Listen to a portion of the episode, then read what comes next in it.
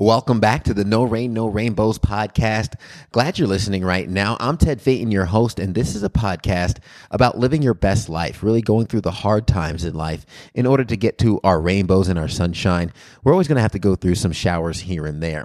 Now, today, I'm going to start a new series called Raindrops. Every Friday, I'm going to drop a short, maybe five to 10 minute episode with some, some applicable advice that you can hopefully add to your life, something to give you as you head into the weekend, and hopefully something that could stick with you and you can maybe implement into your everyday life in order to uh, get to your goals, whichever or whatever they may be. Today, I want to talk about the concept of the GPS of your life.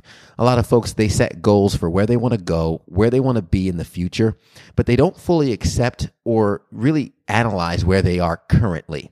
Now, that's very important because whatever your goal may be, wherever your destination is set, you won't know how to get there until you first know where you are. Whenever you put a destination into a GPS, they ask for two locations where you want to go and where you are.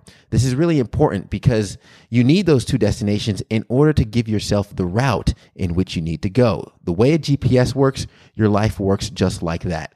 And trust me, once you start putting your your actions into place in terms of moving from where you currently are to where you want to go, you'll be amazed at how fast things can change. Now, to kind of drive this point home, I want to tell a personal story about what I've experienced with the whole GPS effect. For me, at a certain time in life, this was maybe 2012, 2013, I was unhappy with three things in my life. I was living at home with my parents and I didn't like that. I was working a job that I wasn't too happy with. It just wasn't for me. I also didn't like that.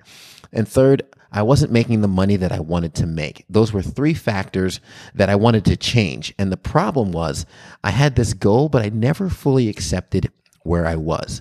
And the change that happened for me was when I stopped, I looked in the mirror, and I realized my current situation and devised a plan on how to get out of it.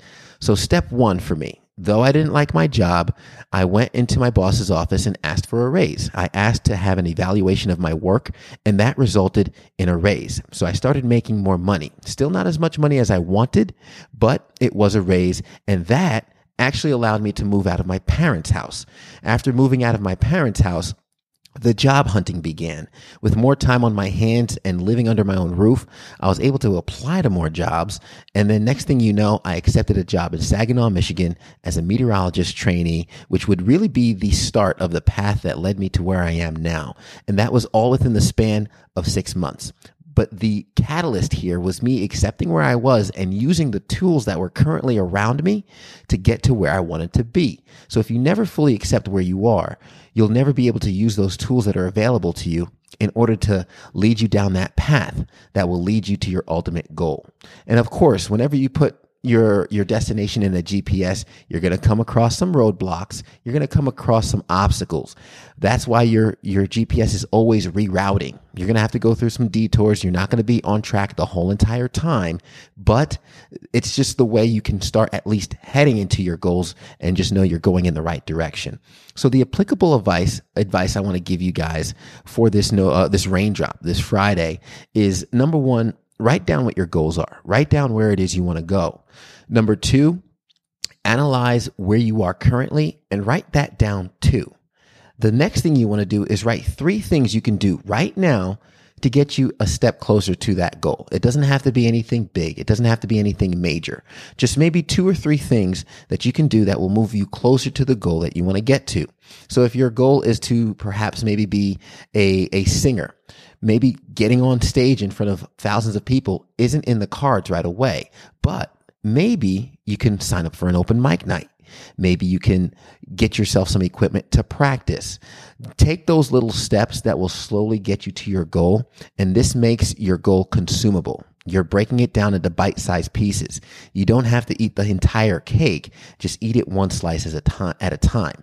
This way you don't get overwhelmed and you won't get bogged down with really how long or how big the staircase is. You go one step at a time. And before you know it, when you lift your head up, you'll be amazed at how far you've gone. I hope you guys really got some value from this. This was just a quick five minute episode. And of course, we always say, Everybody wants the sunshine, but they don't want the rain, but you can't get the pleasure without a little pain. Let's grow.